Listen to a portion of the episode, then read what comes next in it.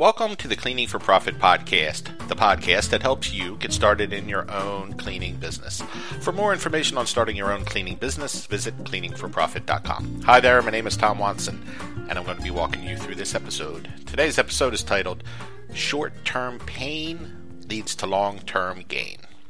Today, I wanted to do a real quick post on conveying how important it it is to have a vision for your business. Not a short term vision that extends only until next week, but one that goes out six months or a year from now. Having that long term vision is key because you're going to have some bumps in the road as you try to get your business off the ground. There's no way around that. Not every day is going to go off without a hitch. That's just a fact. Many people get that concept, but not everybody does. They want everything to just be perfect and just smooth sailing, but it's just not how it works too many people get wrapped up in the daily highs and lows that comes with owning a business. For instance, I speak to people virtually every day that are excited to be on the verge of getting their first account. And while that is great, and I'm all for that, you should be excited. I also know that many people get disappointed incredibly disappointed when that first job falls through for one reason or another. And a lot of those people get so disappointed that they throw in the towel. Just the other day, I talked to someone who got started and stumbled across a really big job that was available in her neighborhood. So she met the facility manager and put in a bid. However, when all was said and done, the job winded up going to somebody else. And while this may not be good news, it's no reason to board the lifeboat the banded ship. But sadly, that's what this person is doing. They're in the process of throwing in a towel and getting a job.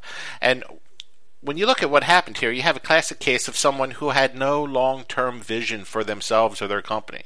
They got too focused on just landing that one account, and they lost sight of the big picture. And they also failed to see the positives out of what happened. I mean, they got the chance to bid something and they went through the learning process right out of the bat. A lot of people don't have that happen until six months in. So I like I get really bummed out when I hear this happening to people. I feel sad for them because having your first lead not pan out is a pretty common occurrence. That's part of being a business owner. You simply don't get every job that crosses your path. On the whole, you may only get maybe 50% if you're lucky of the jobs you bid. And sometimes, you know, it doesn't mean you're going to get one and then not get one and then get one and not get one. You know, sometimes you may not get three or four bids in a row. That's just the way it works. You go on a losing streak. And other times you're going to go on a winning streak and land a few jobs in a row. There's no rhyme or reason to it. It's just the way it works out. That's the natural ups and downs that you need to ride out. Now, knowing this in advance should serve you well, I hope. For some reason, though, a lot of people think success it's got to come on the first try. Uh, and while you know sometimes that happens, uh, it's other times it may take several tries before you have some success. That's just the way life is. You can't get too caught up on in what happens on a day to day to day basis. You can't be on top of the world one day and in the dumps the next because you didn't get this or that job. You're going to drive yourself crazy.